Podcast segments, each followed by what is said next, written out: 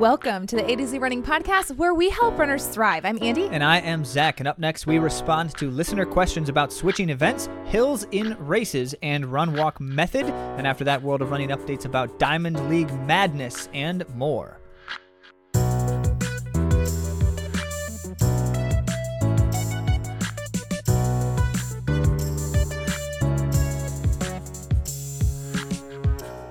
Well, it is that time in the month again.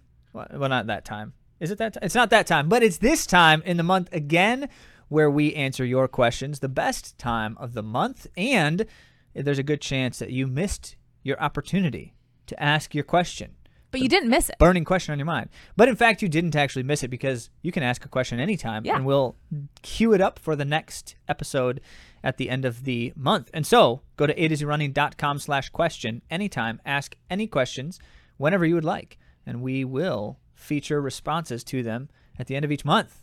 And, and we'll share thoughts. We'll reply to you too. So you don't have to mm-hmm. like wait a whole month to get any kind of answer. But yeah, good stuff. We love creating listener driven content, the things that you are all asking and wanting to know. But also, we love to hear from you if the content is helpful. And so we appreciate hearing from you. Like Douglas wrote to us I really enjoyed the latest podcast you posted on Running Form. You both have a way of presenting information that is easier to process, understand, and apply. As a high school coach and adult runner, your pod energizes me. Hmm. I know a lot of this is because you both run, have skin in the game, and coach. Keep up the great work, and thanks for continuing to put out stellar content that no doubt helps many people. Thank you for those kind words, Douglas. That's very nice. I'm not saying saying you all need to, you know, Share send notes to words. compliment us, but I do like to hear that these are the types of discussions that are important to you in addition to our Q&A episodes that are specifically questions that you have. Yes, unlike Zach, who is hopelessly arrogant, Andy lacks self confidence sometimes with our content and wonders, is it really all that good? And no matter how many times I say it's the best content in the world, she likes to hear from you as well. Yeah, I d- that's not what we're asking. We're not asking. Oh, asking. no. We're not asking But for compliments. We're, I I, just like wanna- to know that if we're on track to helping you. I did want to say, in, in directly response to Douglas's comment about the energizing part of it, that, uh, that I appreciate that because being a, a cynic and often a little bit too pessimistic myself, it's good to help me focus on positive things, and you've done that, Douglas. Mm-hmm. You've given us more fuel for what we share. Okay, now speaking of fuel for what we share, that's why we do this episode every month. And that's also the thing we enjoy the most. So keep up the interactions, the questions, the comments, and things like that, because then we actually know that there are some people who, in fact, do listen to this podcast. It's great. Speaking of listener discussion, let's get to our Q&A episode.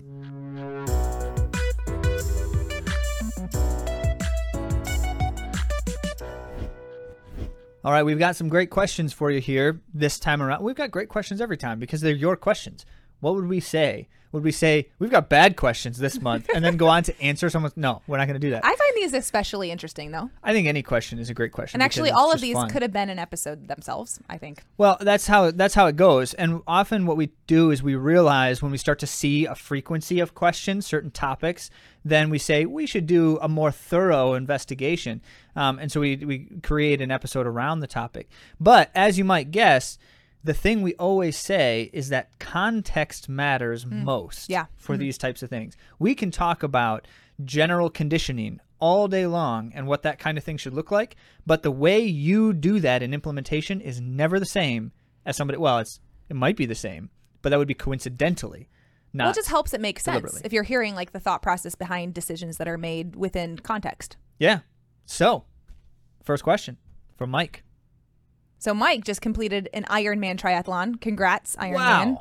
And it was fast, very competitive time. Mike- he says a Mike is- reasonably competitive time. I'm like, this is a very competitive time. Mike is a little bit humble in the way he asks this question. He's like, "Yeah, it's it's this is a decent time." And we, then we look at him, we're like, "Oh my goodness!" Yeah. For instance, he ran just over three hours in the marathon at the end of his Ironman. Yeah. So an already competitive, super fast time that would, you know, for a standalone marathon he did during an Ironman. So Solid work, Mike. Very exciting. yeah.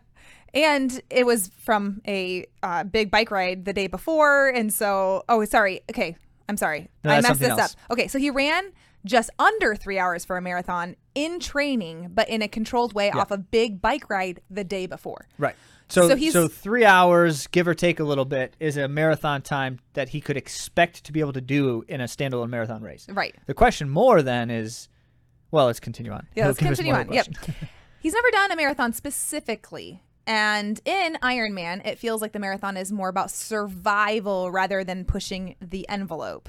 That's because it is. It is about. I mean, it's a big event. Yeah, how many and that hours makes have it you already super put in? impressive. Yep. So this is a this is a really uh, exciting question because I just love to hear about what athletes are doing in in their specialty, but then also bringing that around to what it would look like if you're training specifically for a marathon. So the question from Mike is coming from ultra distance multisport, my aerobic engine is pretty big. Mm-hmm. Yep, I'd say so. 18 to 20 hours Yeah. of training a week. Yeah. I can already cover the distance as demonstrated in training and the event. I've had a four week unstructured break post Ironman and signed up for a standalone marathon with 12 weeks to go. Would you suggest moving straight into the conditioning phase for a six week block and then a short strength block, sharpen up, and then taper? I've added a couple of half marathons and a 30K along the way to, to track process progress. This is my context specifically.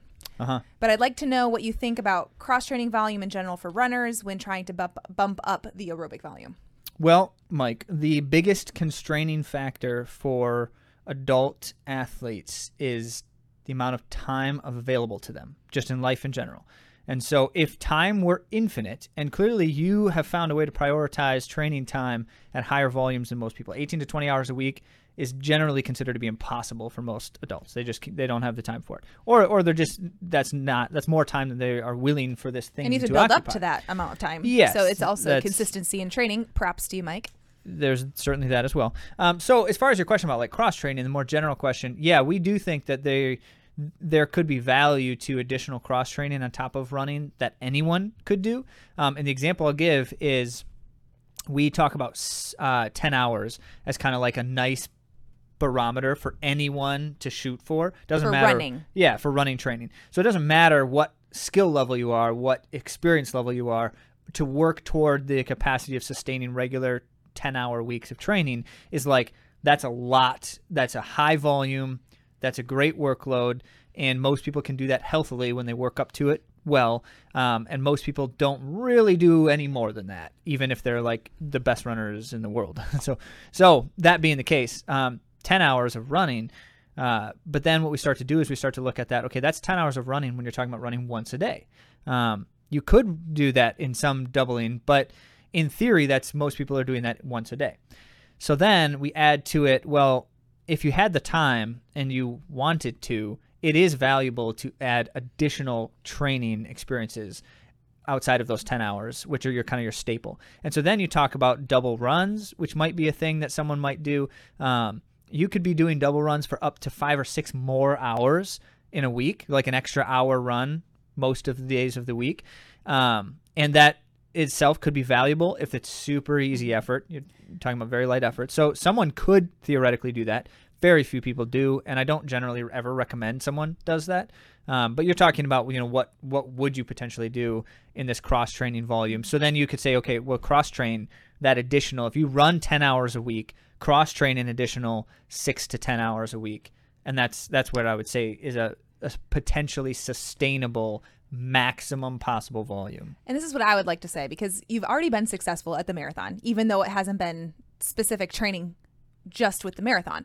So what you've been doing has been contributing to great success. Well, I'm not telling him to do something differently. He asked just in oh, general, right, what do we right. think about cross training volume? Right. So I guess if we were looking at like what you just said, having there be if you wanted to bump up to the 10 hour and then do the cross training, that seems like it would be a really good balance for you specifically since you're already at such a high aerobic level. But then also, you know, you've it sounds like you've been able to be really consistent. I mean, I, with your, I guess I don't really know the backstory in that, um, but it looks to be the case, and your results speak to that. Yeah. So if it's been a positive, all of this has contributed positively positively to your health and performance.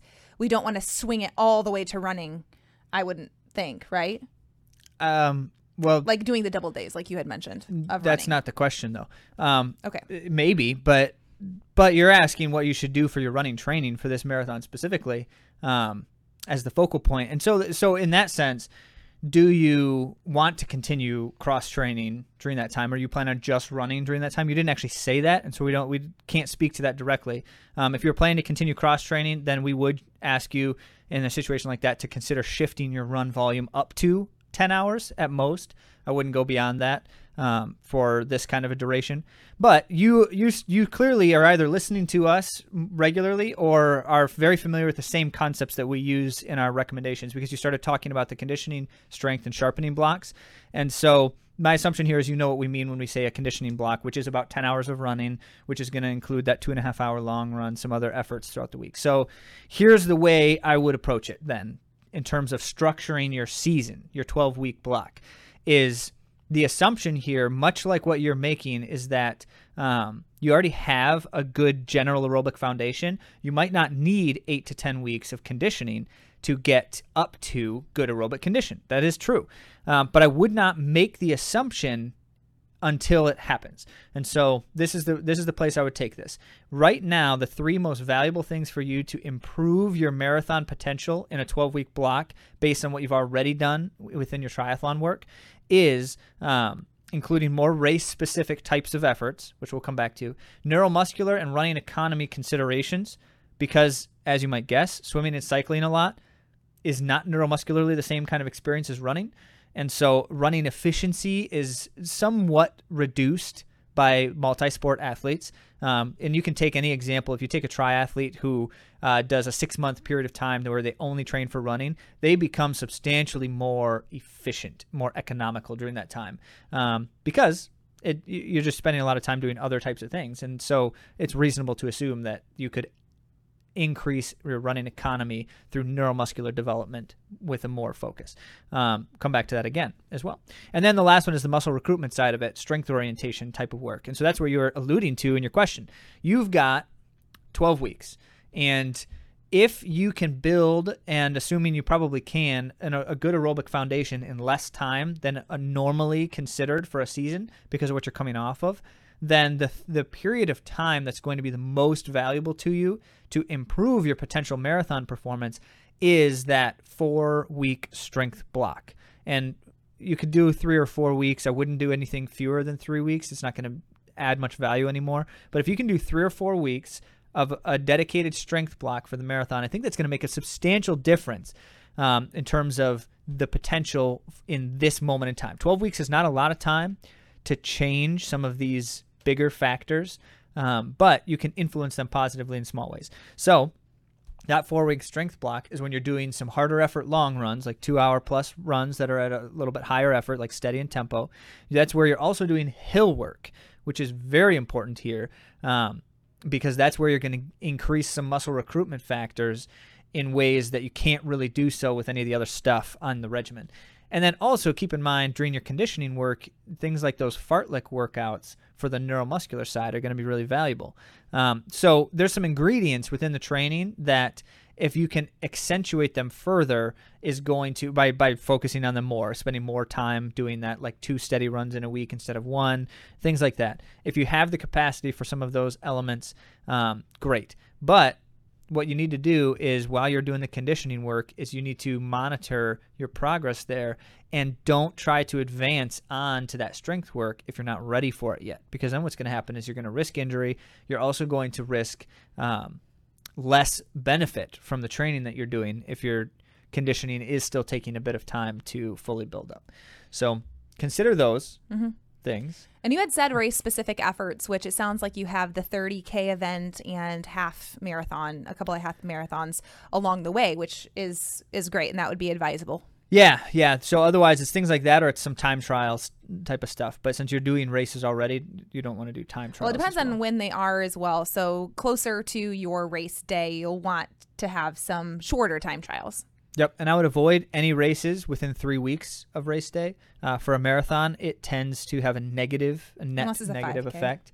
Yeah, he didn't say anything about 5Ks here, so I, am assuming, Mike, that uh, those races, if you have a race on the schedule that's within three weeks of the marathon, I would scale the effort back a touch and not do a full race effort. Okay, Well, that that's a fair bit to think about, Mike, and I appreciate the question because it gave us plenty to think about mm-hmm. as well. So thank you for asking. Thanks for that question. Next question is from Lorenda, specifically about hills. So she writes, because I am constantly running hills in my neighborhood. She lives in a hilly neighborhood, it sounds like. I was wondering what your thoughts are on tackling hills during a race. Well, that is relevant because It is relevant. hills are a familiar experience for you. Um, and so then there's a little bit more here. For example, uh, should she continue uh, up the hill at the same pace as before, which you already know how we're going to answer a question about pace?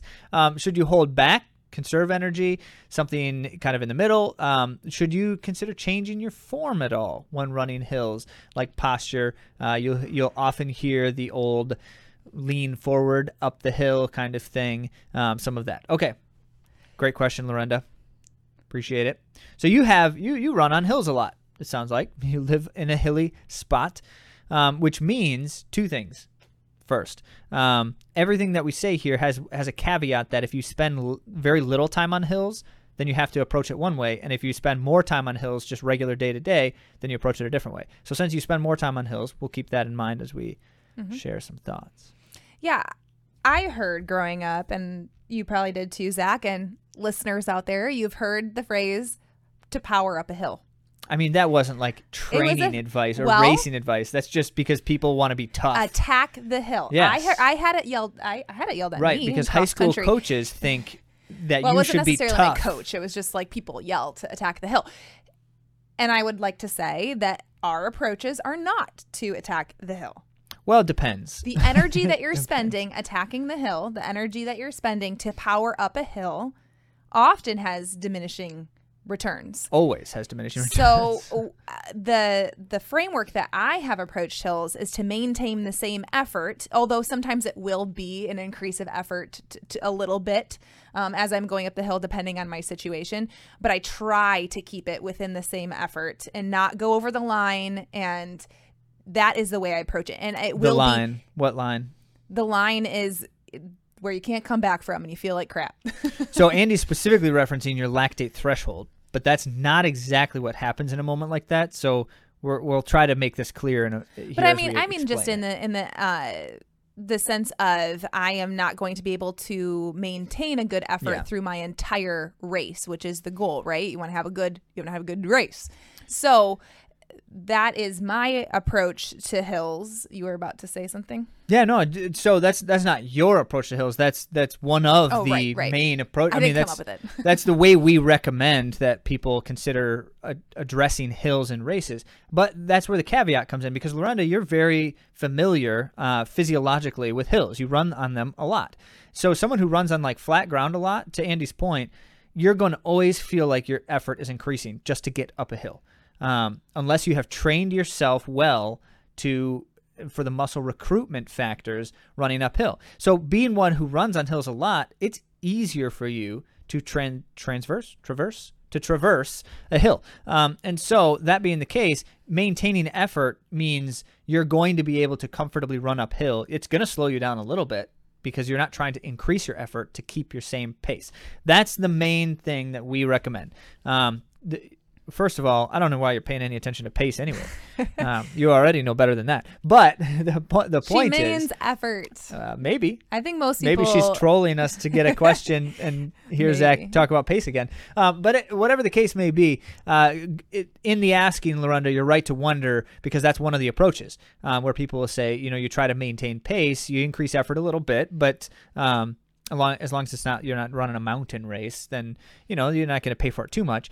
But that's the interesting perspective, right? Well, you're not going to pay for it too much, but but you actually will pay for it some, and so that's that's a risk, and it's not a risk worth taking because it doesn't make physiological sense. Um, think about it like this: in in a race, if you're running at your maximum potential sustainable effort, and then you say, "I'm going to increase effort for a little bit," chances are that's going to reduce how much you can sustain the maximum potential effort again. Um, and so, if we consider energy as like a linear thing, it's not perfectly linear either, though. And so, there's going to be considerations here. And this is where I bring in the different things you might wonder about. So, if you're running a longer race, for instance, in longer races, you can recover from increases of effort middle of the races um, because you're not trying to sustain as high a percent of maximum through the race. And so if you increase effort for a little bit and then you go back down to kind of like a steady, sustainable, then you're probably going to be all right. If you have to do that a lot, that's a problem. But if it's like two hills in the race and you try to just stay strong up them and you increase effort a touch and you've trained well on hills, like you are familiar with running on hills in your neighborhood, um, your day to day running. So a slight increase in effort on a long race to get up a hill without losing too much ground is not probably going to harm you we don't want you to deliberately think about trying to run harder up the hill because that's too much of a risk.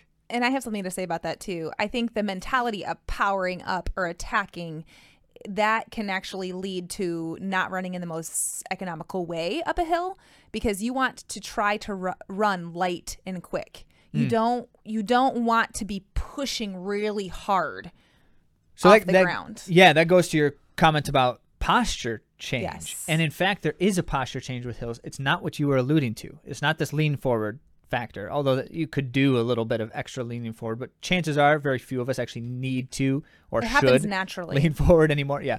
Um, what you should change is your cadence. Yeah. You should take quicker, shorter steps on hills because it's going to cost less energy than the driving, bounding step up the hill. Um, it's going to cost less energy. It's also going to um, in terms of like muscle recruitment, it's valuable because it's not quite as taxing with each step, but it adds to uh, your using muscles in a slightly different way, which means that you're not fatiguing some of the other ones you're going to be using again on the flat quite as much. So you, you shorten those steps, quick light steps on a hill. That's not a bad way to do it. Um, increase your cadence, but don't try to you're not trying to charge up it. That's mm-hmm. probably going to help you out. Now, there's I have one more thing yes, to say. go ahead. Yep you're going to notice on hills, and that's why we recommend hills in the strength phase of training as well. That helps you become a more efficient runner. It helps you become a stronger runner, but also in considerations, because we're discussing it, of your form and efficiency, you're going to notice more about how much energy you're expending lateral, like side to side. So if it is better to, with the smaller steps, to try to eliminate as much of the side to side energy that's being expended, if that makes any sense. I mean, that's it depends. It's in general. This hill's not general, very steep that you're not going to notice that. Well, but I, am just saying, in general, it is really good. Like you want to have a really strong core. This is all the time, but in a, in the hill running, especially, it can help you uh, in training to do this in your regular flat running, but to have a strong a strong posture is going to help you not have as much energy loss. So we're we're talking about racing, but Andy's note there in training, it's different um, in terms of the recommendation there. So that's where I would say if you're if you're racing, that's how you want to adjust posture. If you're training, you actually want to do kind of the opposite, where um, specific yeah specific hill workouts. Uh, and only do these after you have done some good solid conditioning because they're just not very effective unless you're in good condition. Um, but that's where you focus on a more exaggerated driving, knee driving motion, um, push off motion going up the hill. So it's almost your steps are more pronounced, almost like a bounding stride to try to really exert that uh, push off and. Mm-hmm um, upper leg strengthening drive. The thing that I was trying to allude to or talk about was the similarity of how your engagement of your core is important. Because a lot of people when they get tired they slouch and that you see even more of diminishing performance uh, when you're doing that on a hill than most places that you're running. You have to have like strong core engagement. Yeah sure. Okay so the last thing the last thing to note is shorter races, it's not always the same recommendation. Um, and so I did want to make uh, make mention of this because if you are in like a 5K, for instance, you're running at closer to maximum or higher percent of maximum effort, um, the hill is going to have a substantially different effect because now what we're talking about is um, if you increase your exertion even just a little bit when you're already at that kind of a level, then you're risking more what Andy was suggesting earlier on. Um, the line, although it's not really, you shouldn't be thinking about it in that way. You should just think about it in terms of um, when your heart rate increases in a race, the higher the overall effort, the harder it is to re regulate your heart rate. And so in a 5K, if you're running pretty hard and then you have a hill and you keep running harder to try to get up that hill, then chances are you're never going to actually recover from that. Um, most people won't be able to unless you really scale back the effort. So then, what you actually want to do in a 5K, this strategy here is um, even more extreme, where you really want to be careful to just keep the effort low on the hill, almost like pulling the effort back a touch on the hill, shorten those steps. So it's just really short, quick steps. Get up that hill at a nice, easy, controlled, and then you get to the top of the hill, and then you turn the drive back up again. And what you're going to do is you're going to demoralize your competition because they're going to see you at the top of the hill increasing your exertion, which is always the best time to surge in a race, by the way. It's not on the hill. People always do this. The hill is not the time to pick it up in a race if you're trying to beat someone. It's on the top of the hill. Case in point, my favorite moment, I've said this before on the podcast, but my favorite moment in a race, in any in any of my own races, and I've, I've run a lot of different kinds of races, different situations. This one just happened to be the local 10K kind of thing, right? Small race, um, but they had a little bit of prize money available, and so people would come out and try to win that prize money. And I'm in this race, and there's a big hill. Um, this is a 10K. There's a big hill. It's about halfway. It's a little more than halfway. It's like with two miles to go, right? Pretty steep and fairly long hill. So we hit that hill. There's three of us together. Um, one is kind of starting to trail, so there's really two of us side by side we hit that hill and we're going up it at about the same like it, neither of us are really trying to push up this hill um, but definitely like it's it's we're we're cognizant of each other and and not trying to lose the ground right? I we get to the top of the hill and i surge right over the top. Actually it was like right as we were getting to the top right quite a little bit before. This is very deliberate, by the way. And I pick it up as soon as we start approaching the top of the hill and over it. And I kid you not, the guy next to me, I'll never forget it. He goes, No, no, no, no, no, aloud in the race. And I knew at that moment I had him beat. We still had two miles left to go but I knew I had him beat. Is that like a Shia LaBeouf thing? It kind of felt Is like that his it. name? N- Am I saying it right? N- Shia LaBeouf in the yeah, yeah. like- He's like, no, no, no, no, no. And yeah, I mean that's the doing- guy. Like yeah, a but montage of him. anyway, we're not going to talk about him. so, uh, point being, um, there's you can strategize hills all day long, but if the strategy harms you, it's a bad strategy. So, like in that moment, I had to be very careful to make sure that I actually had the energy to do something like that and not pay for it later. I just so happened to have that in that race. I've done that in other instances where it backfired, but I do want to mention one other scenario Oh. where there's more of a difference while you're running. So there's lots of hills up and down, Mm, up and yeah. down, up and down, up and down. There is a, it won't be consistent effort necessarily in that instance because there if for some people who are good downhill runners, you are recovering on the downhills. yeah, And so it isn't going to be like a easy sustained effort or I'm sorry, a pressed sustained effort during the whole time. There will be variations. true. So there's there's lots of scenarios to consider. There are lots of scenarios, and uh, let's talk about things like the Boston Marathon course. Everyone's always talking about, right? Um, with that downhill stuff, early stages in the Boston course, that downhill stuff harms people more than the uphill stuff later on, mostly because they're just not their their muscle recruitment isn't capable of handling that much downhill running, no matter what the effort is, and so then you're you're blowing out muscles in your upper leg, like quads and such, because you're just running downhill and your body wasn't ready to handle that much. Like that's that's the kind of stuff you you can hear all the horror stories about mm-hmm. hills from everyone. Point being, pre- preparation is a big piece in it. Lorenda, in your case, you run on hills a lot, so preparation is kind of natural, which is wonderful. It doesn't mean that like you know what it, what it means is that hills are not going to affect you as negatively on the whole than they will other runners. Um, so that's great, but it doesn't necessarily mean that you should take too many risks either. so play the conservative strategies, knowing that it'll be easier for you than it would be if you weren't running on hills all the time. well, thank you, Lorenda. That was a great question. All right, the next question here, this one's from Craig. Craig actually sent us a whole series of questions, um, and I, I always appreciate that. He was basically like, here are all the different things that are on my mind, and there's very interesting stuff. So what we got to do here is we kind of got to pick, all right, so which one will we answer right now? And then if we've got time, we'll come back to another one um, if we have time. But I, I enjoy that. And so if, if you're kind of feeling that way, like there's just all these things I've been wondering about, throw it all in one email and uh, we'll we'll get to the ones when we can, what we can, certainly. So, Craig, appreciate it. This one I really wanted to answer on air. Um, I don't know if you had a chance to see it, Andy. I, I threw it in here myself. Um, so, the question is about level of effort and how to accurately rate effort perception. Okay, Ah, that's the okay. context here. So here's what here's what Craig is writing about. Strava and other systems have you rate your level of effort after you, when you enter a run, right? And it's it's again it's relative perceived effort, the RPE rating. Um, so it's like a zero to ten scale. This is what he's writing. You get most out of the training logs. It's best to put the level of effort uh, that you exerted or how you felt at the end of the run. Are those the same thing? The different things? So here's what he's asking. Um, it says rate the run when you're done. Does that mean the moment you finished and how you felt? Does that mean like your overall exertion?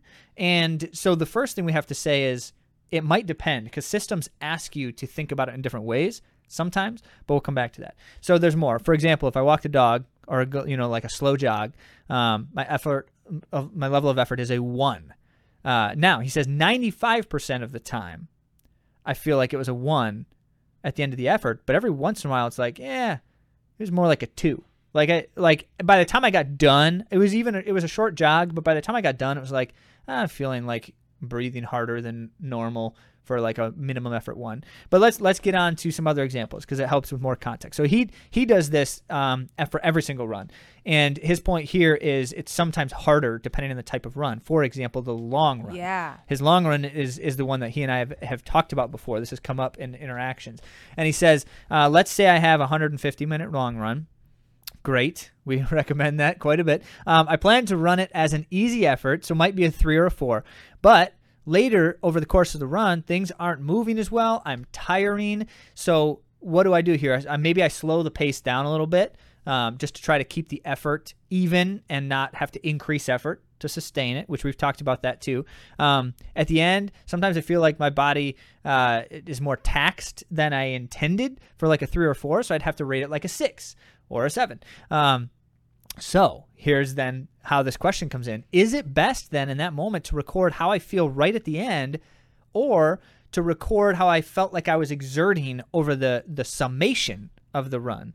Um, that is a fascinating Great question. question. That, we we've said great question about every single know, one because they're all great questions, but it is fascinating. Uh, awesome, awesome question.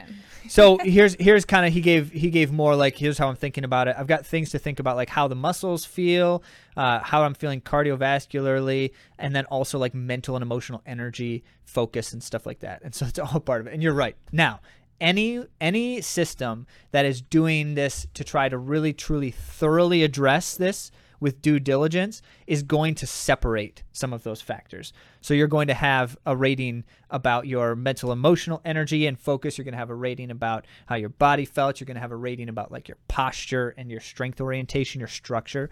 But no systems do that because they don't want to make you do I mean, let's think about it. Most people are not going to want to enter that many different data points the, when they finish runs. So they they take the path of least resistance here and give you one rating and hope that you just kind of lump it in. Well, we have some thoughts, as you might guess. Well, I thought it was interesting that in our episode with Molly Bookmeyer, she actually talks about her strategy with recording her running journal. And one of them, one of the one of the key points that she talked about during our episode with her was that at, she did write something at the end of the day, like how she felt after the run. And Like after the run or like no, I'm sorry, at the end of the day Yeah, after the run. different, So I felt funky the rest of the day, or like some things were like bothering me here and there, or I just generally felt more p- fatigued than I should have for that effort. And at the end of the day, she would make a note about that. Yeah, that's actually that's something you didn't specifically ask about that angle as well, Craig. But um, it, what about how I am rating things outside of the running time? And that's that's Yeah, fascinating. but Like I think through the day, how did I feel?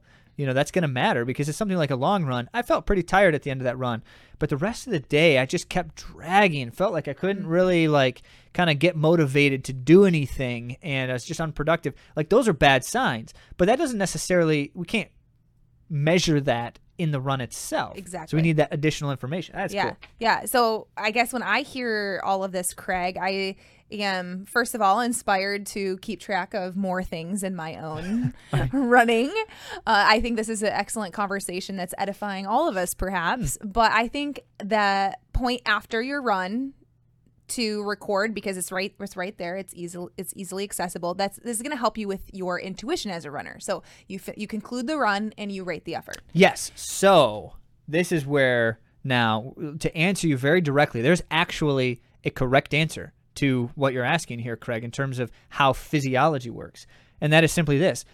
And training effort, training stimuli, um, in principle, physical exertion is cumulative. And so, what that essentially means is that the work I'm doing over the course of a period of time, let's give it 60 minutes, um, the work I'm doing over the course of 60 minutes accumulates in my system throughout the entire time so that when I get done with that 60 minutes, that moment then marks how much stimulus I have accumulated in that over the course of that. So my exertion then in that sense, um, we we try to think about it in terms of like you exert with the understanding of how much you have in duration to do and how much energy you want to expend in terms of by the end of the effort. So if I'm running an easy long run, for instance, um, to give it an easy effort and say like uh, so a three rating is like in my mind that that's when I'm exerting an easy effort. It's comfortable. I finish and I feel like that was no problem. It was easy, right? So that means that I have to be able to say it was a three in the last five minutes because it's cumulative. And so that means I have to be lower than a three in the first half potentially. Um, it kind of depends because the better conditioned you are aerobically and the better stronger you are the more strong you are the stronger you are um, musculoskeletally then the longer you can sustain a single range of effort without it uh, accumulating toward higher degrees of fatigue, like fatiguing your system too much. So the example there is if I if I have not been running at all whatsoever and I go out and I jog for 2 hours, by the end of that 2 hours, I'm giving a substantially higher effort than a jog even if my pace is even slower than when I started.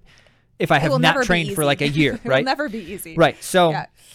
in principle, then, Craig, to kind of underscore the point here, um, your rating at the end based on that moment is the accurate representation of the training stimulus that you received, which means the intent of those ratings, in most instances, not always, it kind of depends on the system, but in most instances, the intent is to to capture the degree of training stimulus that that effort was, um, and how how how you felt in terms of that exertion uh, to achieve that training stimulus. So since that's cumulative, then you should rate it in a cumulative mindset.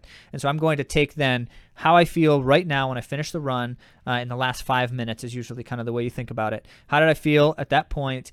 And that captures the essence of that contribution to my current training physiology. And I think too the added data point that I really like and I want to start implementing at the end of the day, like how did I feel throughout the day afterwards, can help inform you if you were perhaps feeling that correctly or you were able to recognize what the effort truly was. Hmm. Because if it is truly easy, but at the end of the day, I'm like achy and fatigued and all of that, then I have to analyze okay was was the effort is this actually the effort i thought it was?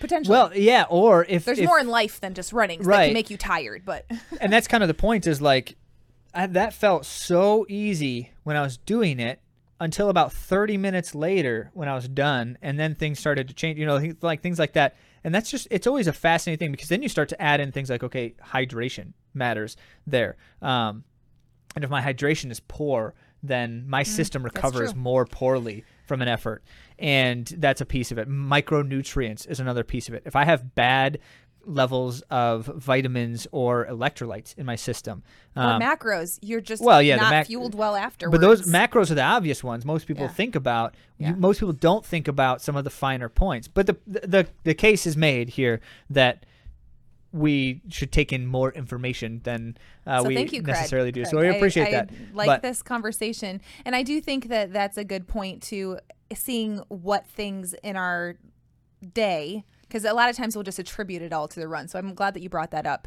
We'll say that it was the run and it was the effort. Well, maybe not. Maybe it's because after I got home, I didn't do anything and, and I had to attend to my kids right away. So uh, maybe I'm stiff. Didn't eat maybe something, didn't exactly stretch, didn't eat didn't- something. yeah. So I didn't I didn't fuel my body afterwards. There are so many considerations. So I do I'm glad that you brought that up because sometimes it really isn't the effort that we gave that makes us feel the ramifications. It's more the recovery, which is a huge component to our training.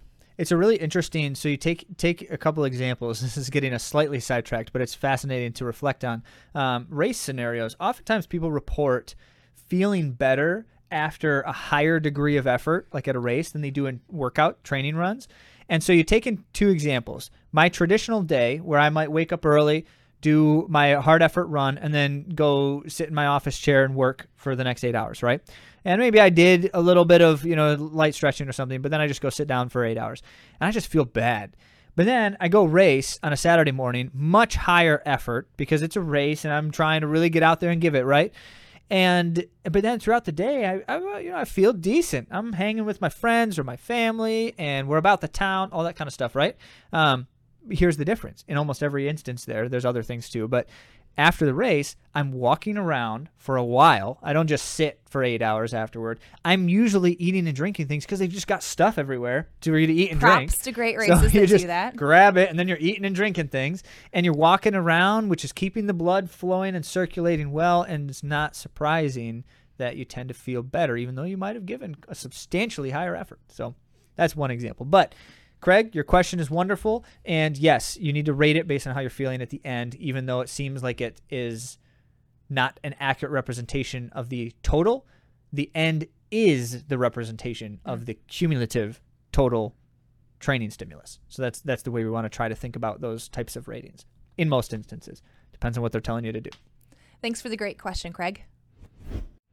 Question from Haley How to implement the run walk strategy in a race and what Hmm. needs to be done in training to prepare to use this method when it comes to race day? So there's a little bit of context because Haley, you've been using run walk some in training, Yes. right, to rehabilitate uh, injury. So, is that a viable strategy outside of rehabilitation protocols? Right. It's kind of the question here. That- Absolutely. And it asking. is uh, well developed and it has been tested that the Galloway method, as it's, now got called, a name. yes, It's called Gala walking. Gala walking. Yep, from Jeff is Galloway. A, is a very valid way to race. And I guess we'll talk a little bit about it here and what are some of the advantages to doing this kind of race strategy and what can be done in training to support this. Yeah, the first thing to note is um, almost always there's like an there's a stigma attached to run walk where it's like ultra runners do that or people who aren't as serious do that.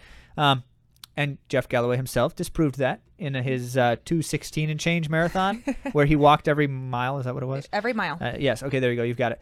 In 1980. So um, 216 marathon in 1980 means more than it does today.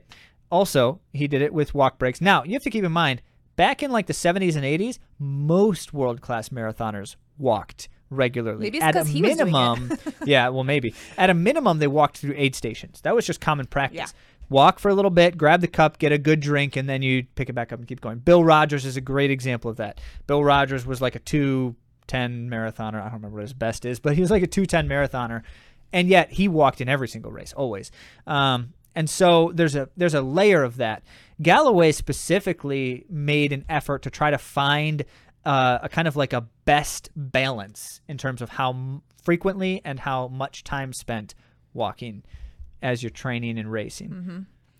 So in racing, the reason that people will do it, it it eases fatigue and the overuse of muscles because it's changing up what you're doing. It can prevent you from unintentionally compensating too. This is just a thought that I had, not something I found in his resources, but it can prevent you from doing that because it gives you a moment to check in again and also pushing through some asymmetries and pain that you might have ignored because you just are so determined to keep on running. Yeah, think about it like a neuromuscular reset, like a frequent neuromuscular reset, uh, because the the stopping or it's not really stopping, the slowing to a walk um, turns all of the firing protocols off, right? It changes them. They're not off because you're still moving, but it changes them. And then when you accelerate back into a run, it resets them. And so, in an instance where you're fatiguing, that reset puts you back into most likely uh, it's not always going to do that every, every by guarantee but it's going to put you back into sound firing patterns which we've been talking a fair bit about mm-hmm. as we talked about our running form uh, episode last week yeah. mm-hmm. and then in training the run walk can help you complete a higher mileage training week with less fatigue you're actually going to be doing some of that time which we, we say time this says mileage because that's it depends on which way you record your running, but it, it will allow for you for more time on feet. If you is, have more time to give to it. Yeah. Yeah. yeah. And then a couple notes that I wanted to mention about this strategy that is sometimes overlooked or missed is that you need to be able to walk at a deliberate effort because not, it's like, not like a rest. it's not like oh I'm going to stop and put my hands on my knees and you know it because the run part shouldn't be so strenuous again, you have to gauge your effort for the whole run that you have or the whole race that you have. So it's a deliberate walk effort because if you're going to be using this in training, your heart rate needs to stay high enough for an aerobic stimulus in training. If hmm. that is the goal of the run, sometimes it will be like if you're rehabilitating from injury, it is really just the musculoskeletal advantages and being able to extend the amount of time that you're on feet. So you might your heart rate might come down if it's not a time for the aerobic training. But if so you're it, is it a correct synthesis then this this point you're making Andy that the method is not viewed as as rest right. as breaks, but as rather as a disruption in your rhythm. Yes, thank you for saying that. Mm. That is absolutely the case because it's not a stroll in the park. It is a it's a. Deliberate, I mean, it could be if you're running if New you're York Marathon or something. yeah, in Central Park. Yeah. So just thinking of it that way and not as an interval because I think that some people get hung up on that because it can be written in literature as a two minute interval, so to speak. It is not what people see as interval training. This is this is doing a consistent effort and then having that deliberate walk effort and being able to continue that on with the measured I mean I'm saying this again. I said it already, but having it be measured. So don't call it maybe don't call it an interval if that makes it more of yeah, I mean, temptation to run faster. Interval is a conceptual word, not a a specific practice. But um, yeah, so you've got an example here that uh, some some research yeah. to kind of underscore the point. Yeah. So uh, in a 2014 study in the Journal of Science and Medicine, they compared the race results of marathoners who used run walk strategy to those who ran continuously. I don't know how many, I don't know what their end results were. So take it out with a grain. We can talk about methodology in a minute, but yeah. The run walk subjects took a 60 second walk break, approximately every one and a half miles for the entire race. Okay. Both groups had similar finish times. The run only athletes finished in an average of 407 and the walk run walk group average 414 marathon. Now what they did not say is what were their prior best marathons? Yeah, yeah. What what were their because if you have a situation here where it's like, well, we had 20 marathoners who have all run 415 and 20 marathoners who have all run 410 and you know they ran they ended up running faster if they did the run walk or they ran so you know so they don't they don't the methodology is super unclear. And that's what I meant by like final the, results. Like, but, was it faster or slower than theirs? Right. And that we don't actually care about that data point. It's irrelevant to us. The next one is the interesting one. Yeah. The biggest benefit was in the level of fatigue and muscle pain reported by the study participants. Less than 5% of the run walk athletes said that they felt extreme exhaustion compared with more than 40% of the run only groups. Okay, so that's that is the key fascinating point. Yeah. Um, so now, of course, we don't know. It, it, did all of the run walkers uh, give substantially lower effort than they normally do on a marathon? And so they were like, of course, well, they were less fatigued. We don't know that, but we have to assume when with these kinds of studies that you're trying to take um, as close to an apples to apples comparison as you possibly can. And so if their methodology in this instance is not terribly abundantly clear, what we have to then do is apply what's the principle that we would take away here. the assumption is, and it's held true in anecdotal con- in instances consistently, which is someone who does a given effort at the run walk at a similar end result to someone who does that same effort Well, seven minutes not at a run walk, uh, it said similar, um, they tend to report less fatigue, less soreness afterward as well. And so the run walk method seems to yield lower total fatigue. Uh, and, and we know why. So it, it it stands up to the test of how is that possible physiologically? It's because of that muscle recruitment economy factors. As you're changing between the run and the walk piece, you're having a number of benefits stacked on top of each other through the race. Now, this is this is then in practice. What is it that someone's actually doing? Because they said they're 60 seconds. That's a long walk break. Yeah. Most of ga- the gala walking approach in general is more like five minutes to 30 seconds or four minutes to 30 seconds. It's in that range. Um, and so you're walking for only 30 seconds at a time out of every four or five minutes. Uh, with our own athletes, when we have used this approach, we've used it for, For various racing. different reasons. For racing, when we've used this approach, and again, for a lot of different reasons, um, we tend to do something between five minutes to 30 seconds up to a mile to one minute. It's it's that window is what we use. Um, we never walk for more than a minute, and most of the time it's shorter than that um, in terms of our recommendation. So you're not spending a ton of time total time walking, and the goal there, the assumption there is that your periods while running are a little bit faster than they normally would be over the course of an average pace for a race. Yeah. A little bit. And if a lot of people like to walk through aid stations, and I think that it, that can be a beneficial thing, especially if you're having a hard time getting your hydration and nutrition. I would recommend though keep moving yeah. because a lot of times there's this tendency to stop and chat or whatever. Well, the stop is a bad thing in terms of the approach. By the way, if you uh, Oh, completely yeah. stopping motion, um, your body thinks you're done. well, there's that. It also is. It's harder to go to a complete stop and then increase again. Um, going from a walk to a jog is substantially lower in terms of how neuromuscularly what you're asking of your body in terms of mental and emotional demand and just you know the effort itself. It's easier to go from a walk to a jog than go from like a stop to a anything stop to walk even.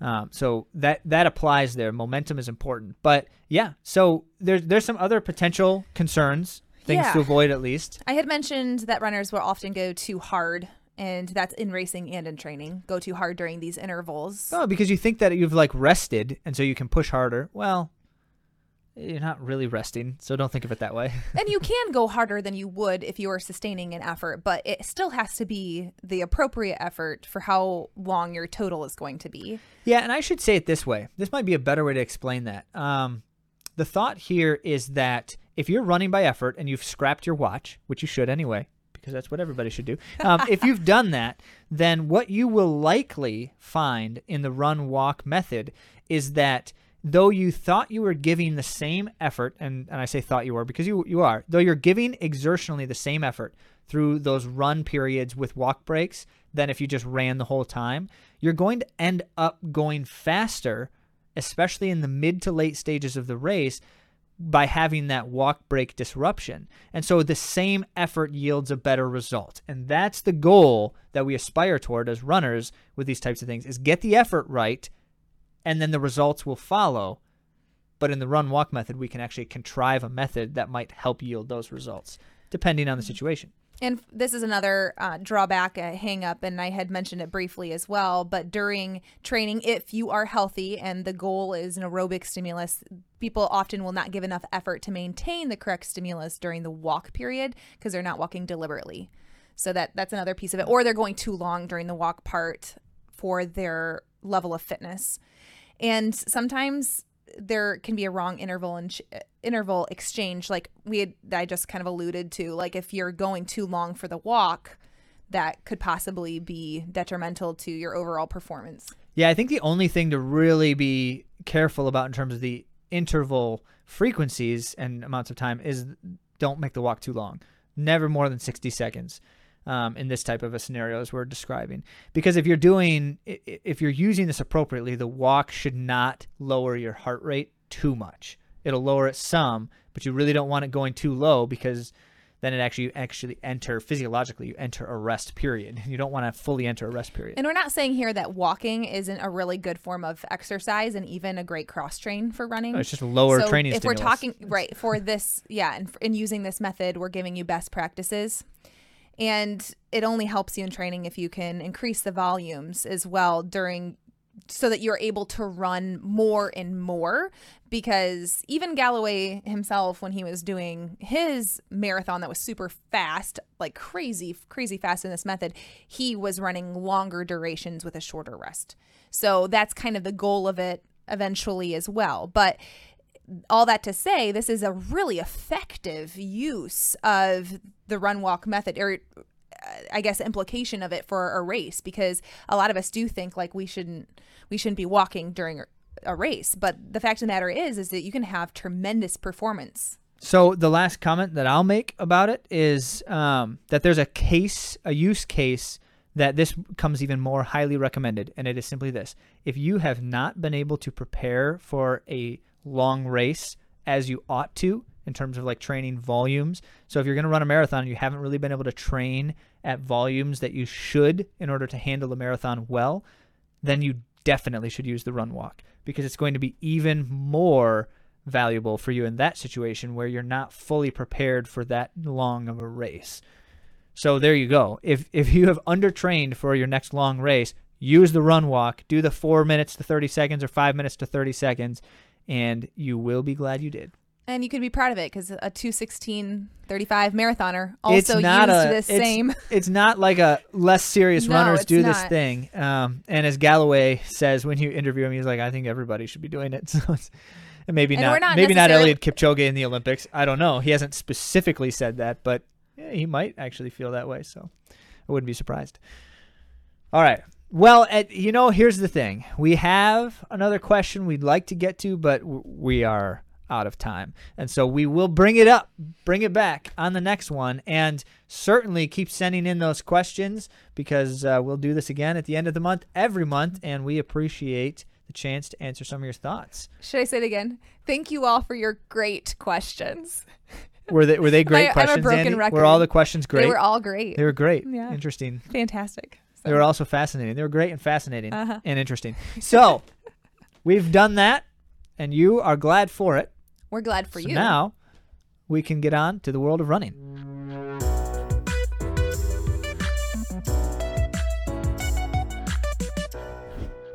To start it off with some A to Z runner updates from our crew, we had a number of races again in the last weekend. The Laker Loop Half Marathon saw a few Mark, Julie, and Kristen running, and Julie finished third in her age group. Congrats on that. Congrats. And then in the Arcadia Days 5K, Bill, first in age group. Well done, Bill. And uh, very nearly personal best time, so that's, that's always exciting. Tri Boulder Sprint Triathlon for Jax uh, was first in his age group as well. Congrats, Jax. So good, good finishes. This is this was a competitive time for us. Yeah. Very fun. Speaking of competitive, Oh my goodness, my word. Okay, so uh, let's talk about Monaco. Let's talk about Monaco Diamond League is generally known as like the one where the crazy stuff happens. This year it's just been all of them, which is abnormal. Usually the Diamond League sees a kind of accel. Andy's getting goosebumps. the Diamond League sees a kind of acceleration toward the championship season in the summer, and and it usually has a fairly slow start. This year, for some reason, well, I guess we know why, um, but this year it was not. This year it's been crazy the whole time um, because of the likes of Faith Kipyegon and Jakob Ingebrigtsen breaking records everywhere. But as it were, this meet yet still was true to its reputation. so we got to Yeah. talk about this. Let's start with the men's 800, which I think it might have been actually the least exciting event of it, and it was still exciting. it was still exciting. But I'm only saying that because of some of the things you're going to hear about later. So in the men's 800, um, Pacers went out a little faster than they were supposed to, which is you know always means that people just let them go and no one goes with them. Except this time, Marco Arop of Canada went with them and was had a huge gap on the field as a result because everyone else was like, "This is crazy. We don't want to go that fast." Um, and it, it worked out fairly well for him. He still finished third. They did catch him about 200 to go. They started gaining on him, and in the last hundred, two guys passed him, but he held well. And still finished well. As a matter of fact, he almost still ended up second. Um, and so it was uh, it was a very competitive run, and uh, we saw world leading times. We saw a number of guys under 144 in a single race, which is always exciting. At this point, it's clear that uh, people are ramping it up. So Wyclife Kinyamal of Kenya won the race, and uh, not surprising when uh, it comes down to a finish, he's got a good finish, and so he ran a world leading time 143, which is always um, blazing fast. And then Algeria had a good showing. Algeria's Slimane Moula was second, and then Algeria's Djamel Sedjati was fourth, who Okay. is uh, prior to this race the Diamond League leader. Um, now Kinyamal is the Diamond Okay. League leader, Was meaning he has the most points. The one who's 29? No, No, Uh, okay, that's a different race. uh, different race. Um, Kinyamal's uh, been around for a little bit. He's he's not a surprise when he wins races like this. Marco Arop finished third, as I mentioned, in a strong 143 and change. And then USA's Bryce Hoppel was the last guy under 144 uh, in a season best time, um, and he was sixth. So six guys ran under 144 in this one race. Amazing. Uh, it, was, it was pretty exciting. Very exciting. But it gets way way better. But was anything ever as exciting as the women's mile? I Thi- mean, this okay. First, I have to say this first. Um, this race had I don't know how many people. I, I think I listed it. How many people finished the race? Yeah, it's listed. Okay, um, thirteen women finished the race, right? And every single one of them ran a personal best. That I I've never seen that happen before. insanity. every single finisher. Every single one? I thought there was one that didn't. no, They all did? all of well, yeah, because the one was a debut. remember, so we weren't Oh, sure. right, right. So that counts as a personal best. It does, So every single finisher, and the only people who didn't finish, by the way, were the Pacers. So everyone who started the race with the intent of running it ran a personal best. what are Magical. the chances? Super magical. But it actually still gets even better. yes. So for before we give results, Before Andy, personal bests. just talk about talk about who was in this race. oh, we had the Look likes of Laura Muir. So British have- champion Laura Muir, Yes. Ciara Meg Megan Mageean. Mageean, so Irish champion Mm-hmm. Mageean. Venezuelan champ Joselyn Brea. Australian champ Jessica Hull, and U.S. champ Nikki Hiltz, and world champion Faith Kipyegon, and world record holder. So that that's just half of the field right there, okay? All of those names are champions in their own discipline.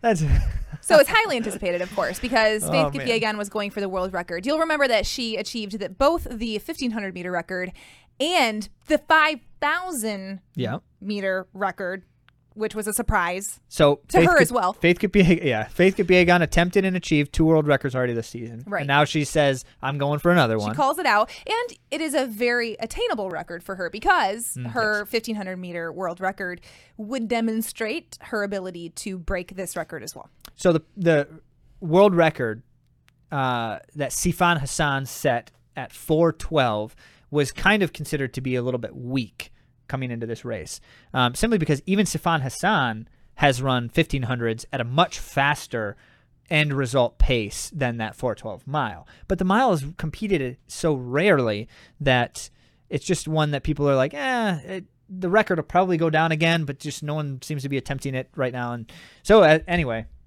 Faith Kipyegon says, I'm going for it. And here's the field of racers that are right. with her. The pace the the pace was uh, a bit hot for Wendy Hailu. Tried to hang on, but only made it a couple minutes. And so it was, a- it was the Kipyegon show. It was. It was Two minutes in, she was alone and just looked like she was owning the world. Well, in a way, she was. I mean, she was about she, at one point she was about ten seconds ahead, almost ten seconds ahead of the rest of the field Mm-hmm. in a world class mile race. Right, right. So with a lap to go, Kipyegon does as she has done before, and she just cranks on this field, giving a 10 second gap. And in the mile, in a field like this, it looks insane. Like I it mean, just it- looks absolutely It was something. crazy. Like she's in another league. I will say the unfortunate thing about that is the cameras were all on her. I mean, of course, she's attempting a world record. You couldn't even see anyone else. I wanted to see She's what so was going far on. ahead. Yeah. Because at one point, Elise Cranny was in front of Nikki Hiltz. So I want to know like what happened, which is relevant. We didn't time. even mention earlier because Elise Cranny's also a U.S. champ. She's just not a U.S. champ in this event. Right, So right. Yep. She's a B team runner in this. no, she's not. Uh, But it, it was. A, I want to see what happened Yeah. like the rest of the race. yeah, well, we couldn't, so we had to wait to find the results, which they didn't show. By the way, we were watching this on screen. They didn't show the results initially. You got to see like the first few finishers, and then they moved on to a different event. So we had to go look them up and be like, what actually happened? Okay. Yes. Well, here's what We'll happened. continue on with what happened. What did Faith Kipyegon run, Andy? Faith Kipyegon ran 407.64 for a new world record, nearly five, Five seconds. seconds. under Sifan Hassan's previous world record, That's so fast. winning by seven seconds. A seven second win in a world class field. And here's here's now how it goes. This is okay. So Faith Kipyegon broke the world record. There were seven records set, new records, New records. set. Are you ready for this? Are you seven new records set in one race? It's. I was telling Zach, I'm like, I almost wish these were spread out and it wasn't all in one race because I want to enjoy it longer. Oh no, this was just so exciting. we I got mean, to it talk makes about it, it. it makes it one of the greatest miles. Well, it is the greatest mile in history. Yeah. Okay. So Ciara Mageean in second place, which is by the way amazing finish to to outkick a field like this, and she Big- finishes second. Yeah, and a big PB of four seconds, earning her the new Irish record, 414.58. Okay. Third place for Wendy Hailu held on, even though she went out hot trying to stay on Kipyegon. She couldn't hold it. She still held on for third place in her debut Debut, for Ethiopia, by the way. hmm running 414.79. Now, that wasn't a record. Not that's not an Ethiopian record, But- but, Her debut, which is amazing. forgivable. and Hailu is such a ambitious runner, too. It was great to see her out front for that period of time, trying to hang with the pacer. So, very bold race there for a debut, especially. fourth place from Great Britain, Laura Muir. keeps getting better. It just she keeps getting better. It's fantastic. Four fifteen point two four, which was a three second I don't think we have to read like all the tenths and hundredths. For all Okay, that. all this right. is gonna take but a while. this is a British record. Okay, British record, three second personal best. Okay, fifth place, Jessica Hull from Australia. Again keeps getting better. Three second personal best, which is huge, and For- uh, Oceania and Australian record. Incredible, amazing. And Sixth place. This is our big news here Nikki in this country. Hiltz from USA. Mhm, Four sixteen. 0.35 I said this You decimal, got well because it's But a it's, a. USA. It's the It's North American ours. record. It's North American Okay. and U.S. record. Two Check this out. Personal best. Hilt just broke a 38 year old record. Mary Slaney set the USA record in, well, I got to do the math again now, 1985. All right. And at the time, it was the world record, too. So 38 years have gone by and no one's broken that record. And Hiltz just did so. Mhm. I'm excited to see what Hiltz does at the World Championships now that Hiltz stuck Uh, their nose in that. We'll see. Well, I mean, uh, sixth place. So uh, you have to run a North American record to finish sixth place in this race. Incredible race. Well, I don't moving- even know what to think about that. Yeah. Okay, so Hilt's North American USA record, seventh place. Melissa Courtney Bryant from Great Britain, not a record because you know Laura Muir was in front of her, but Right. seven second personal best. Yeah. Okay, eighth place. Elise Cranny, USA, would have broken the previous 38 year old record. Mm-hmm. So we said Hiltz broke the record. In fact, there were two Americans who broke the previous North American USA record in one race. So 38 years go by, no one touches it.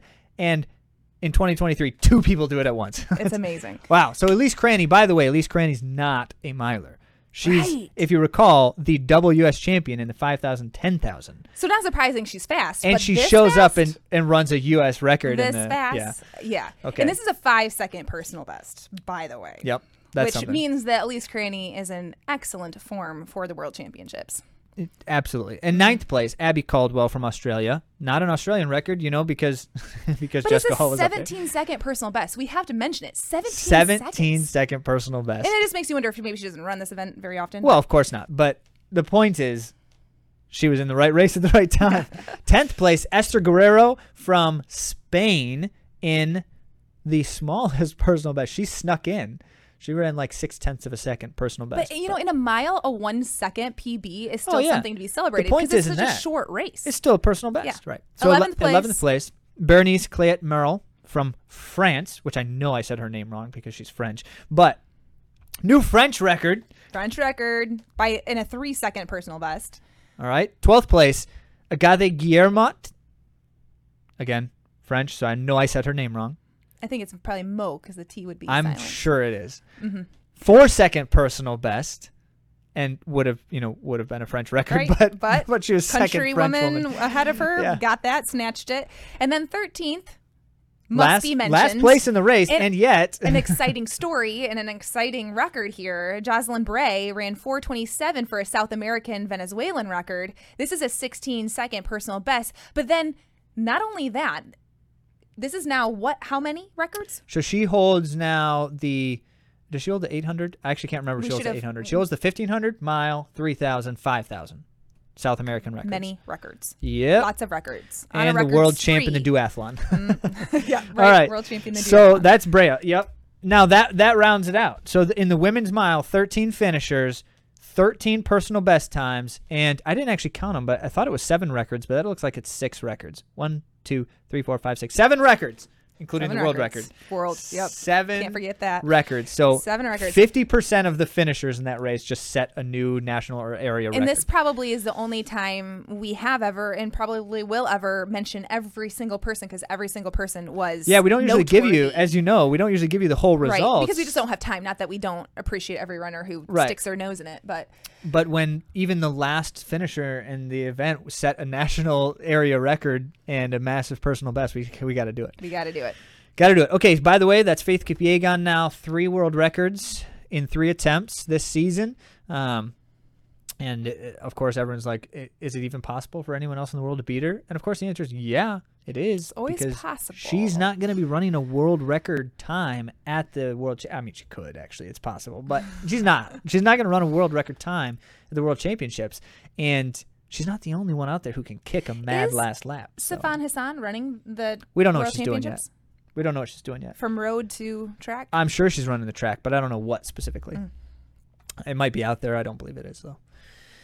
All right, next up, men's 5000. So uh, the, the the men's 5000 in the Diamond League has just been so much fun this season because every race is crazy competitive. And also, like, who's gonna win? We Right. really don't know. A different one, a different individual has won almost every well, no, every single time.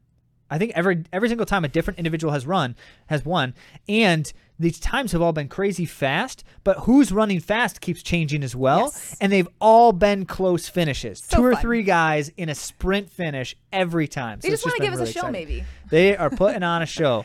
These uh, these international 5,000 meter runners. So here's how this goes. They set the lights.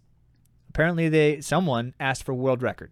So they set the lights to slowly accelerate up to the point where they, if they finished with the lights, they would run a world record. That's Joshua Cheptegei's world record.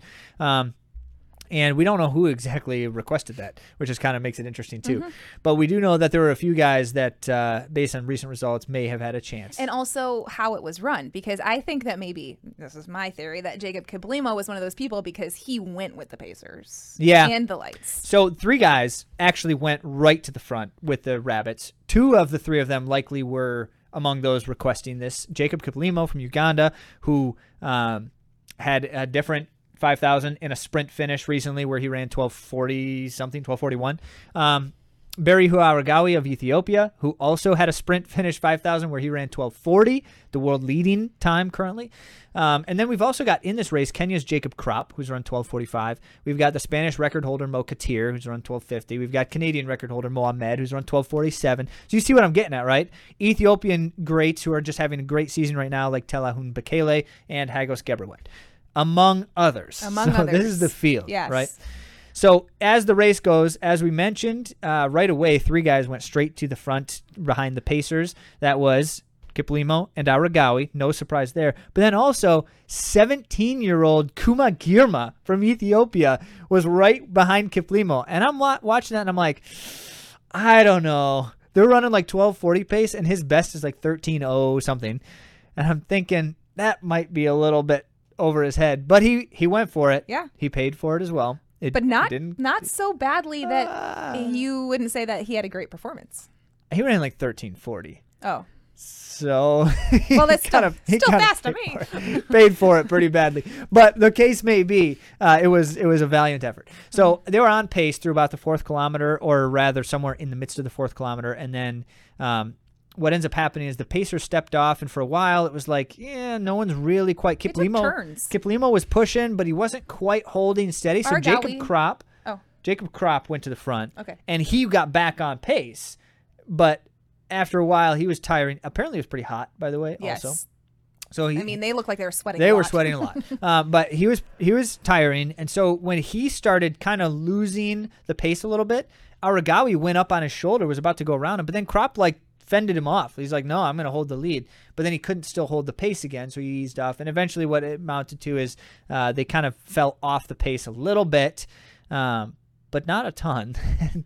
So here's how then it goes, as these races do. Um, late stages of the race, Krop is tiring, but he's still holding the lead until, with about 500, 600 meters to go, Hagos Gebrhiwet, who's the veteran in this field, by the way, storms to the front. Just like, boom, turns it on, goes to the front, and just starts driving hard. And that last 500 meters was just blazing. It would have been that would have been impressive in any scenario. But coming off of the pace that they were running too, Yeah. and all these guys looked tired. They all looked like they were Yeah, beat. they did. Um, like just as they were running it as a pack near the late stages. And then Gebrhiwet just fires it up, and it's like they they're like demoralized. Yeah, yeah. But it was fast, but no one was like crispy looking. Like they were like, despite that fact, Gebrhiwet goes hard to the front, and of course, Aregawi chases. And then it was actually Bekele, Telahun Bekele, who makes chase as well behind Aregawi. And what it amounts to then is Ethiopian sweep. One, two, three. Aregawi almost caught Gebrhiwet, but couldn't quite get him. Gebrhiwet ran a personal best. At Been- it's been- 29 years old. been like that was what I six was. years yeah. since his last personal best. Yeah. So that, uh, yeah, 29 years old. Gebrhiwet personal best ran 12:42 to win the race, and then um, Bekele uh, and Aregawi both finished in 12:42 as well. And so three guys within one second of each other. Mm-hmm. Ethiopian sweep one two three, and then it was Mohamed Katir of Spain in fourth. 1245 in a European Spanish record. So European record and Spanish record, which means you're kind of thinking, okay, European record. Wait, hang on a second. There's a lot of really good European runners. That yes, he just broke Jakob Ingebrigtsen's European 5,000 meter record. That's right. Katir just broke an Ingebrigtsen record. That's Yeah. awesome. All right, so that was good. And then Jimmy Gressier, by the way, of France, also set a new French record in ninth place in 1256. Love it.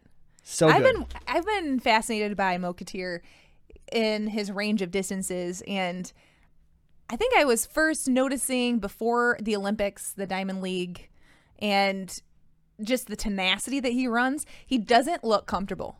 Like Not always, no. Every once in a while he does. I mean, in the, in the early stages, but I feel like he always fires it up in the end and has like a really good kick, and you can see it. The, he's just got the he's got the drama on his grimace. Yeah, he's got the grimace. Yeah. His face hides nothing. yeah.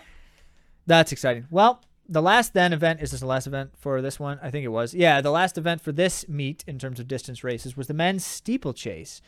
And if those if the women's mile and men's 5000 were super exciting, the men's steeple was almost kind of like a oh, yeah, well, exciting in a different way. well, because cuz what it is is none of the like the big greats were in this race. Uh, the you know at least the two main ones right now. I mean, there was drama here. yeah. So what happens is now it becomes like an any man's race kind of scenario because there's no like clear favorite. I love these kinds of races because now you just don't know what's going to happen. And yes, drama ensued. So you've got a young Kenyan upstart, Simon Koech. I'm joking when I say upstart. He's the Kenyan national champion, um, despite the fact young. that He's he's superstar. like 17 or 18 years old. Um, and so just won the Kenyan Nationals here a week ago. Uh, so Kenyan champ coming fresh off of that victory shows up in the Diamond League to make a statement. And uh, as it were, it was Abraham Kibiwot, his countryman, and the two of them that just kind of made the race. And it was a it was a two man race because of uh, the the hot pace that they were pushing. The Pacers were out a little bit hot again. It seems like the Pacers were kind of like a little overly excited at this meet. I do think that a lot of times the Pacers worry, and I haven't experienced this myself, so maybe I'm off base on this, but I think that they don't want to be in the way. yeah, but in this instance, we've got the wave lights now. Yeah. And so the Pacers have to run with the blue lights, and then everyone else is trying to hit the green lights. And so you you really just kind of know exactly where you're supposed to be. In this instance, they're just a little excited. So um, Koech and Kibiwot out fast, and they held it well. And what it came down to was Simon Koech with about two laps to go, really a lap and a half to go. He so the, the announcers kept saying like he just looks effortless jumping over the barriers, and they were right. Like it didn't look like the barriers were a difficulty for him. So as he's going through late stages of the race, Kibiwot's starting to t- tire, and the barriers just get really hard when you're tired. Ask me how I know this. And so Koech just doesn't look like that, and so he starts gaining every time he jumps. He gains a little more distance on Kibiwot, and it gets down to the point where the only time where you're like, oh, maybe he is starting to get a little tired. There's 200 meters to go. The last three jumps, specifically uh, the 200 meter jump and then the last water pit, is like, whoa, he's uh, he's not uh, quite as crisp and I'm clear. talking about Koech. Koech, yep. But then with coming out of the water pit, he starts sprinting with it still has a barrier to jump, and that is always horrifying because it's by far the most dangerous barrier in the steeplechase is the last one. Because you're so tired. Well, you're so tired And you're ramping it up. You're trying, yeah, you're trying to sprint finish, but sprint finish is great when you don't have to jump over stuff. And so he's sprinting before the barrier and just sprints right through it. His jump was flawless Oh, over that barrier, and I'm like, whoa, that's if you can do that in a steeplechase, you can win world championship steeplechases every time because everyone loses ground on that last Mm-hmm. barrier. Well, so Simon Koech, he ran a big personal best, 14 second personal best to run 804. Wow. I think that's the third fastest time this year, uh, third fastest person behind the greats, you know, El Bakali, Girma, those but maybe they guys. should be a little fearful of Koech Well- because he's young. You know what it means is that there's more people to think about, which I like. Yeah. For- well, come- I just think to you know if someone's improving by leaps and bounds, they're always one to pay attention to. yeah, his momentum is right. Not that they should be worried at all. Just they got to run their race, but Yeah. at the same token, can't count anyone out, and uh, especially Koech. Yeah, so Kibiwot was uh, a few seconds behind. He was 809. And then after that, uh, the next four guys all ran personal bests. And it's some interesting stuff here. Abraham Sime of Ethiopia, Samuel Firewu of Ethiopia, and then Gordy Beamish, New Zealander, runs the, the Kiwi and Oceania record, 813. This is almost a 40 year old record Yeah. that he just busted up. Yep. Well done, Gordy Well Beamish. Shout out to. On Athletics Club. Yes, that's right. Now, by the way, Gordy Beamish only started running the steeple a couple months ago. He is not a steeplechase specialist prior to this season. And so clearly, and this is what kind of the message Good choice, say, Dathan Ritzenheim, yeah, Coach Ritz. Well incited Ritz, noticing that there's a possibility here because, you know, for a, a rookie steeplechaser to break a 40 year old Oceania record. It's now, it's it's not just a 40 year old New Zealand record because with a previous record holder, it's also New Zealander. Um, it's it's not just that, which would be something, but New Zealand does not have like this massive depth of distance running every year. They've got like good strong distance running always, but Australia's had some some major distance runners in the 90s and 2000s, and yet none of them broke that record. right. And Gordy Beamish just did. So Yep. that was well done. And then Anthony Rotich of the USA with a big personal best as well to finish fifth, sixth in the race. Sorry, finished sixth in the race. He just looked great, which was exciting because it's like, okay, you know, I don't know that he has medal potential come World Championships. It's like an 814 personal best or something, but he looked never good. know with the people and you that never fall know or exactly. go out too hot. Looking or- strong. Mason Ferlic, by the way, of the USA also ran a personal best. He was a couple spots back in eighth. So Yeah. Two out of the three Americans in the race ran personal best Yeah. times. That's great. Great momentum going to world champs. But this- Unfortunately. yeah. Go no, no, you got it. I was just gonna say, you know, I just talked about this momentum for the U.S. Unfortunately, Bernard Keter did fall We mid race. It looked bad, right? Uh, Well, so here's the thing: we're not exactly sure what happened because Yeah, the we camera only caught it, unlike the like. Well, so as it happened, the announcers didn't even notice it because the they were watching. Mm. weren't on him. The cameras weren't Yeah. on him. But I suddenly, out of the corner of my eye, was like, "Oh, they're about to jump the barrier." The guys who are a little bit further back, and then glanced down at it, and a dude just ran full on ran straight into the barrier without jumping at all and like flipped over it with legs and arms flailing. Like, holy smokes, what just happened? And the announcers didn't notice it, so they never said anything. So we don't actually know who Yeah. was We'll that. to reach out to Bernard Keter actually. It's either Bernard Keter Yeah. or uh, Conseslus Kipruto Okay. from Kenya. But Alright. either way, both of them ended up with really rough races. So I Yeah. think no matter who actually was that person, That I think someone else also fell Yeah. or it disrupted majorly the Yeah. other one. I'll I'll check up on Bernard Keter. He's a previous podcast guest, by the way. yeah, he's your personal he's an friend. Olympian. well, I'm I'm just saying I, I maybe I could reach out and see what happens. Yeah, or well- at least check his social media. Right, and uh, so the you know the the big concern with moments like that is like you know Is he okay? uh, yeah, you might be hurt, might be out I for the not. season. So I hope not. hope not. All right, well, I was just gonna say you'll remember Hi- Hillary Bor. Uh, he was the previous U.S. champion, Mm-hmm. and he had a an uh, altercation with the not altercation, With but the the, barrier. barrier? He had a yeah, and he is now recovering from that. But um, those barriers, I tell you what, you know, it's different than it's different than running the hurdles because the hurdles fall when you hit them. the we always barriers do not fall when you hit them. You do. that's the first So- lesson for a kid who's who's going to try the steeplechase for the first time. You Barriers don't it. move. They don't move. You no matter how hard clear you it. hit them, they don't move. It's like running into a wall. It's just brutal, Bad. brutal. So we're hoping the best for Bernard Keter. yeah. Yep, and Kipruto too. Well, we have an addition to make to uh, you can you can hear quite clearly if you're listening that sound just changed because we're in a totally different location on a different day.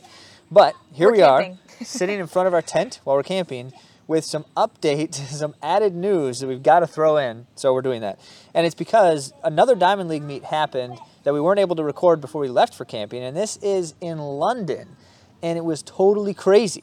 Just true to you know, the current year and what's happening right now. Mm-hmm. So let's tell you about how crazy it was. In the men's 1500 meters, first of all, no Jakob Ingebrigtsen. And so as a result, it was interesting to see how would everybody else race when he's not in it.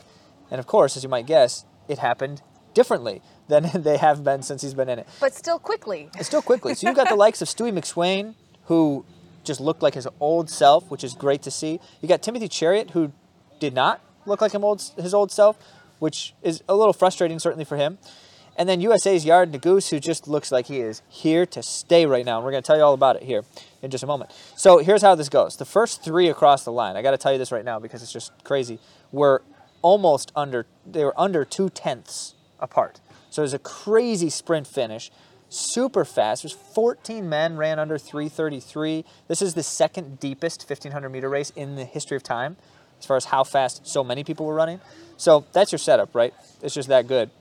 Well, as he was once known to do all the time, Stewie McSweyn went out fast Yeah. with the rabbits, and he was the only one. And we thought for a second, maybe he is Maybe another he was a rabbit because he rabbited last week. Well, yeah, he rabbited a different race, or was it last week? Was it Monaco? He rabbited a different race just recently. So we are like, well, maybe he's rabbiting again. No, he's just being the old Stewie, and I'm glad to see it because it was exciting. So at 800 meters, he had like a 10 second lead or 10 meter lead. Sorry, not 10 second, 10 meter lead. And so he was way out front, and it was really cool. Well, Yared Nuguse recognized that. So USA's Nuguse has been savvy this Yeah. season. And he saw that lead was a little too much, so he started putting some pressure on. and got to the front of the chase group, started putting some pressure on. Glad he did.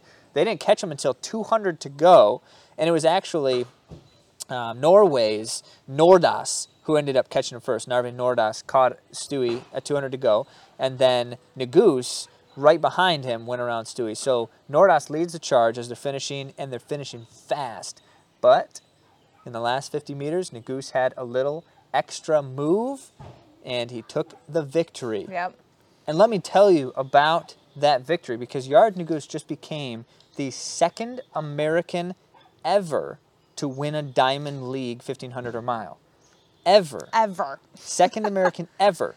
And the first one was 12 years ago when Leo Manzano did it in 2011. So this this is just the level of insanity. As a matter of fact, if we were to try to dig further into that, Nuguse, his season, not just this one race, his season has been legendary.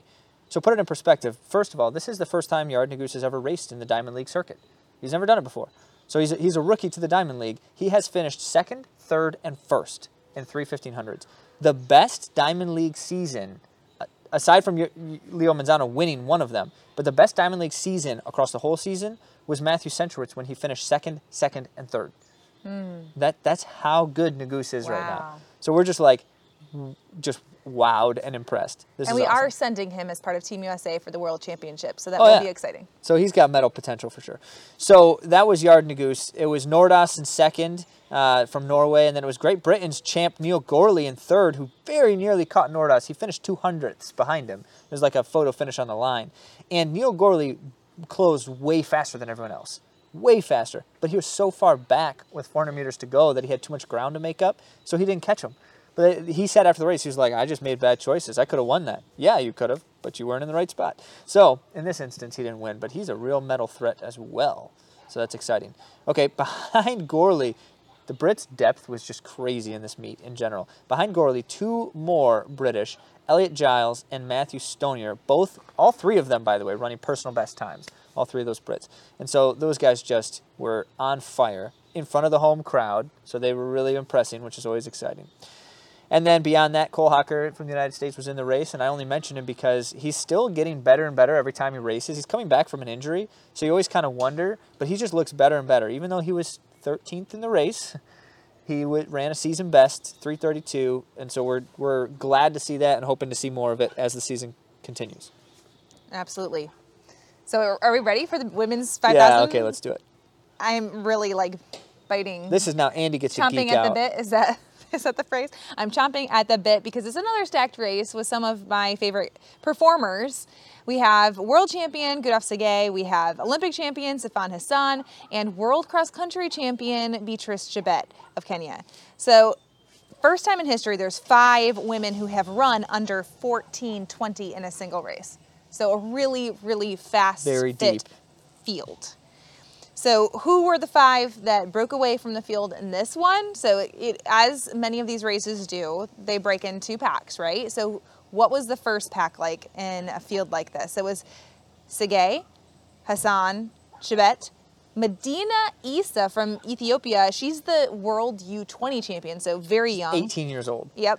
And Alicia Monson of the USA. Oh no, she didn't. Alicia Monson, yes. So Monson, she latched onto the back and she was brought through an insane race and she kept having to work for that contact and she stayed in it with a lot of tenacity and that was that was cool to see because you'd think oh are they getting away from her and nope nope she'd reel them back She in just or wanted the it. pace would She she, clearly wanted just it so wanted it. bad yeah and what did she run zach Well, she we- we'll get to that. okay okay to that. all right Tsegay won in a kick with four. Uh, I'm sorry, in a time of 14:12, which is number four all time. Number four. Number four, Chebet trailed her in 14:12, almost 14:13, for a huge personal best and seventh all time. And then Hassan was third in 14:13, proving that she is in good She's form. still in great form. Because she only ran like a couple races before this. Well, she came off the marathon season. Right, right. And I guess it was taking a, a longer time to recover. She had some niggles from that. Number nine all time and new European record, and of course, record for the Netherlands as well by doing So that. the first three women all ran top 10 all time. Top 10 all time. And then, I, I mean, race. like I said, for Hassan, this is. This is That's not very many races Yeah. this season that she's Yeah. run. But of course, you know, if Sifan Hassan is on the track competing with the best, it's very likely she'll be with them.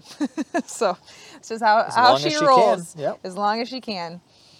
18 year old Eisa finished fourth in a new U20 world record in a time of 14:16. Not just a new w- record, 14 seconds off the previous. Yeah, U20 so she world record. 14 seconds. Wow. That's insanity.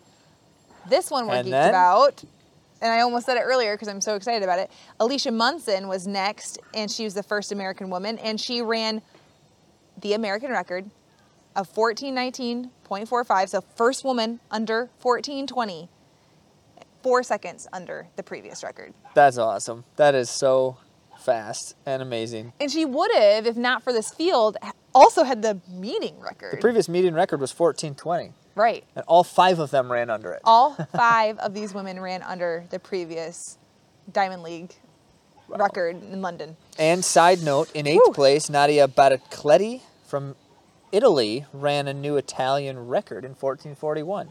So three separate area or national records, not to mention a World U20 record. It was a beautiful race to watch. Yep. So cool.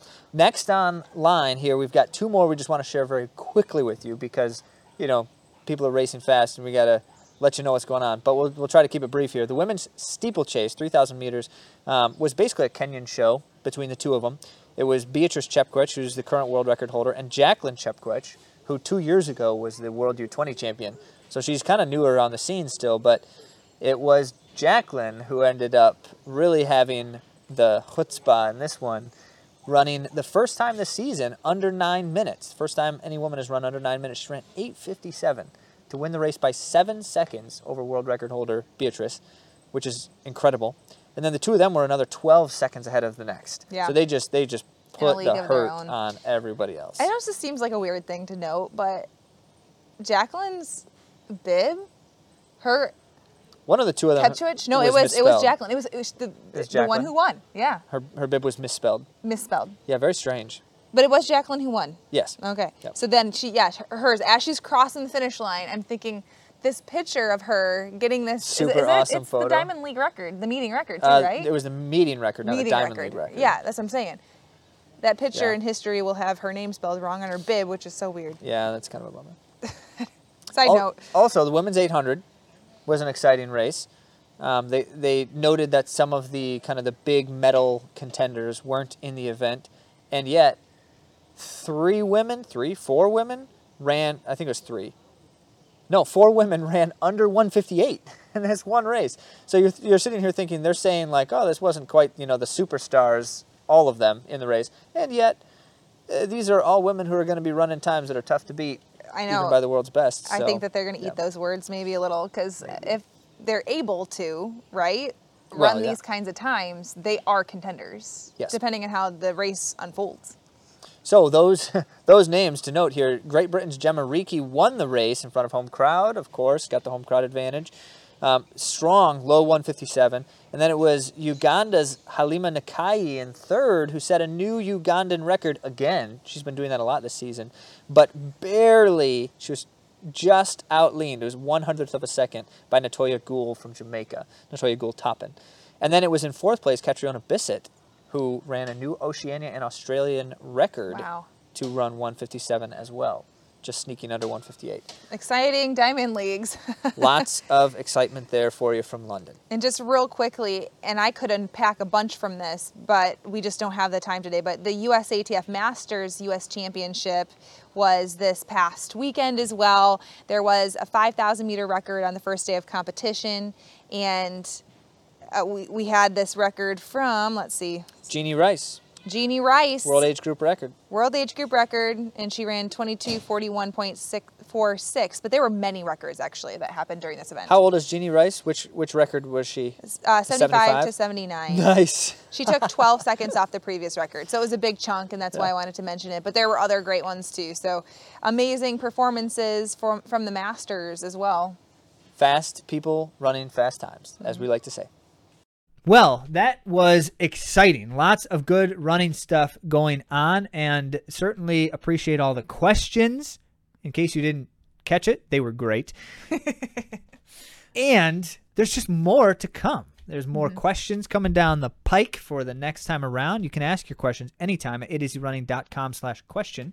We'll respond, share some thoughts and emails, but uh, we'll also grab a few and feature them at the end of the month, every month. Yeah, and we had quite a few people that wanted that pre-run routine from last week.